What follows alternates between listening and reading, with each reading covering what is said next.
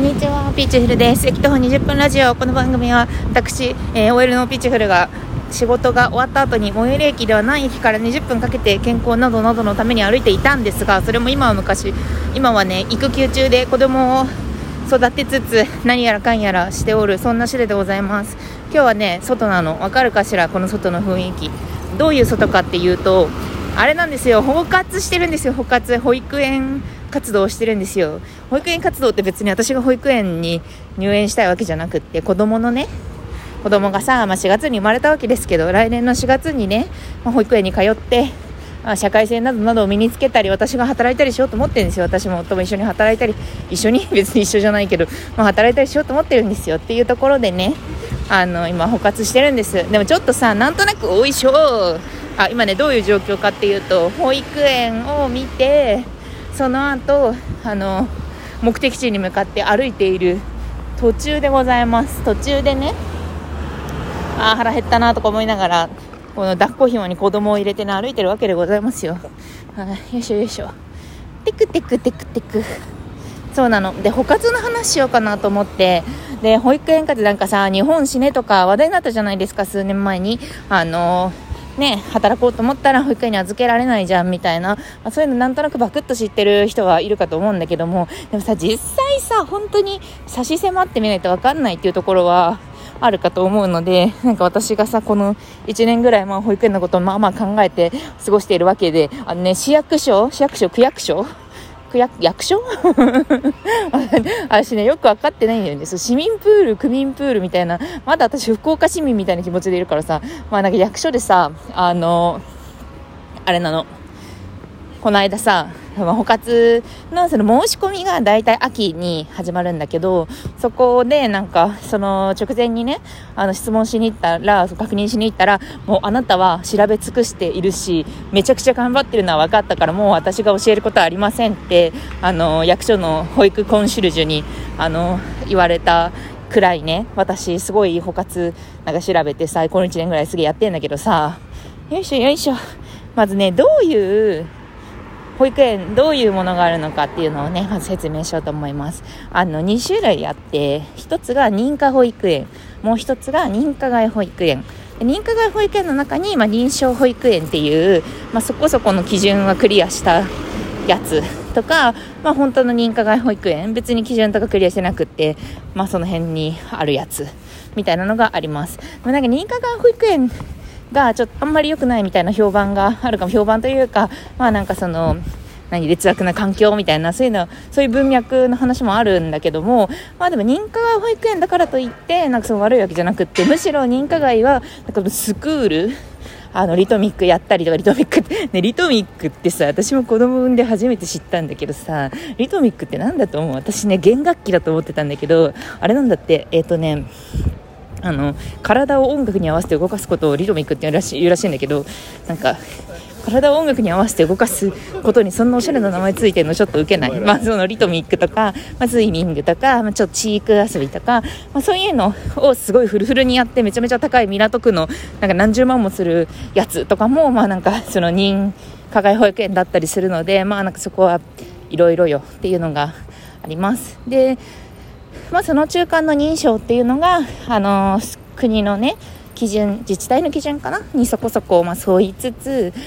でも園庭がなかったりとか、そういう全部満たしているわけではないけど、結構いいよみたいな、そういうお墨付きがありますと。で、認可保育園っていうのが、つまりその保育園落ちたみたいな時に、一番話題になるのが認可保育園で、これはもうね、定める基準を全てクリアしてて、園庭があったりとか、して、で、何が一番認可保育園と認可外保育園違うかっていうと、自治体が決めるんですね、そこに入れる人がどういう人なのかっていうのをね。で、そこに対してポイント制っていうのがあって、で、どういうふうにポイントを稼ぐかっていうと、これね、なんか結構なんか稼ごうと思って稼げる自治体と、稼ごうと思っても稼げない自治体が結構あって、でね、基本的にその両親がフルタイムで働いています、で基礎点っていうのがありつつ、これ自治体によるけどね、なんか私3つぐらいの自治体調べて、そこをぼんやり統合して喋るからね。で、なんかあります。で、そこでプラスで、そのおじいちゃんおばあちゃんが同居してたらマイナスですとか、よいしょ。あとね、認可外保育園に預けて早く復帰してる人は加点ですとか、つまりなんか4月に生まれてで次の年の4月に保育園に入れたいよっていう人がもうすでに9月とかから他の保育園に入れて、で4月の認可の入園を待ってるよみたいな時とか加点される自治体もあるとか、まあそういう自治体があるみたいな、そういうのがあって、まあ、そういうポイントでも基礎点じゃねあんまりねつかないのよ、差が。その認可外に預けるみたいなやつもまあ、できるっちゃできるっちゃできるんだけど、認可外に預けられるのもね早い4月生まれとか少なくとも夏生まれまでじゃないと、その認可の一斉申し込みの11月時点でのポイントだからさ、11月時点でそのすでに認可外保育園に預けてますって話だったら、まあ加点になるけどみたいな、まあ、そういうなんか複雑な事情があってやな、それ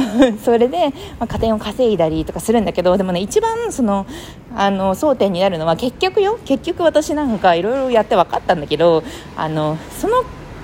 自治体が同点になるのよ。結構なこの加点減点があるって話をしたけど、もう大体同点なのよ。これ変えられないからあんまり、だって認可が預けるのもちょっとハードル高かったりとか、同居別におばあちゃん追い出すわけにもいかないしさ、まあ、偽装離婚とかする人いるらしいけど、まあ、そういうのも大変なわけでさ、で結局みんな例えば両親フルタイムが200点です、でそこの自治体に住んでるで1点ずつ加点で2点です、で202点でしょ今で、育休復帰予定で、まあ、1点プラスですみたいな感じで203点だとすると、みんな203点なの大体で、そこの人たちで東京の23区とかの場合はもうそこの点の人で最低点じゃあ、そこからそこにじゃあもう多分ね体感的にね7割ぐらいそこにいいんじゃないかな、分かんないけど、まあ、自治体によると思うけど、まあ、そういう人たちの中でじゃあどうやって生き馬の目を抜いて内定していくのかって話なんだけど、自治体によるんだけど居住年数っていうのがまず一つありますと、居住年数でここの自治体に、まあ、どれだけ納税したかって話なのかな、まあ、なんか長く住んでいればいるほど有利になりますと、同じ点数の中で優先的に入園できますというのがあります。あとこれ採用してる自治体が多分すげえ多いんだけど、世帯年収が低い方から入れますみたいなやつがあって、そうで結局ねその保育園っていうのは公共の福祉というか、まあ、その保育が足りない家庭に保育を提供するっていうところでもっと困ってる人に提供しなきゃいけないみたいな、そういう仕組みになってんのよ。だからその世帯年収が低い人を優先しますと。でまあ、もちろんその中でも非課税家庭とかすごく、まあ、基準よりも下で税がかかってない人たちとかの方とかから、まあ、こうダダって入れてみたいなところが多いかな。で私がさツイッターでさしきりにさ世帯年収を下げよう、世帯年収を超えたら下がるみたいな話をしてんだけど、でもなんかそれさなんか世帯年収の話ばっかしててすげえ感じ悪いなって思われてるかもしれないけど、でも結局私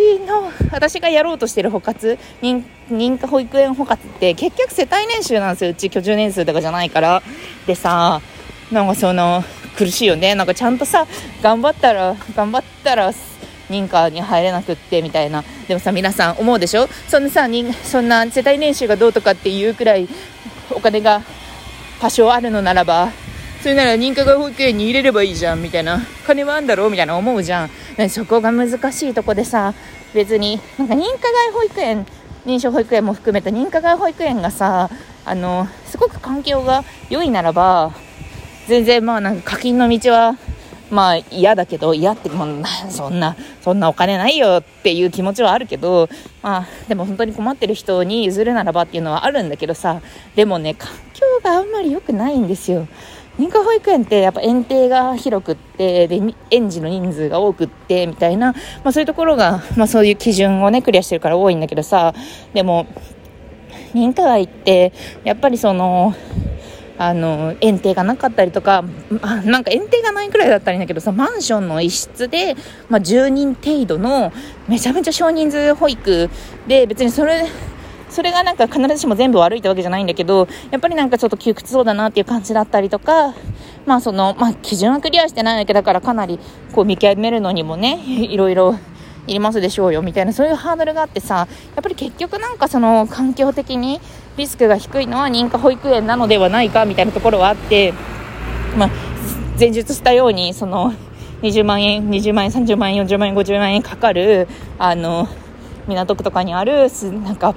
スーパーセレブスクールとかだったら、ちょっと毛色は変わってくるんだけどさ、私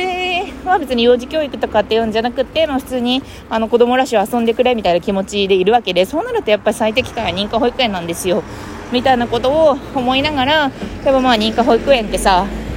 もう全然10人の枠に100人とか来たりするような感じでさ、その中でその世帯年収とか居住年数とか、もちろん基礎点何時間就労してるかとかさ、そういうのでさより分けられていくわけでさ、苦しいよね本当にねって思っています。でもね、私はねその半年間さ夫も一緒に育休を取ってたから、世帯年収的な意味では単純に半減でも私1年休むからな結構な減になるわけじゃん、バコッと男の方が減るとさ。だから1歳でのその1歳世帯年収チャレンジだと、他のところよりも他の人たちってさ、女しか育休取ってなくて男性はずっと働いてるからさ、全然年収そのままバコーなわけじゃん。だからちょっと1歳でも1歳0歳より1歳の方がちょっとね状況は厳しくてとかさ思ってんのよ。もう本当にプリプリ頑張りますというわけでじゃあね。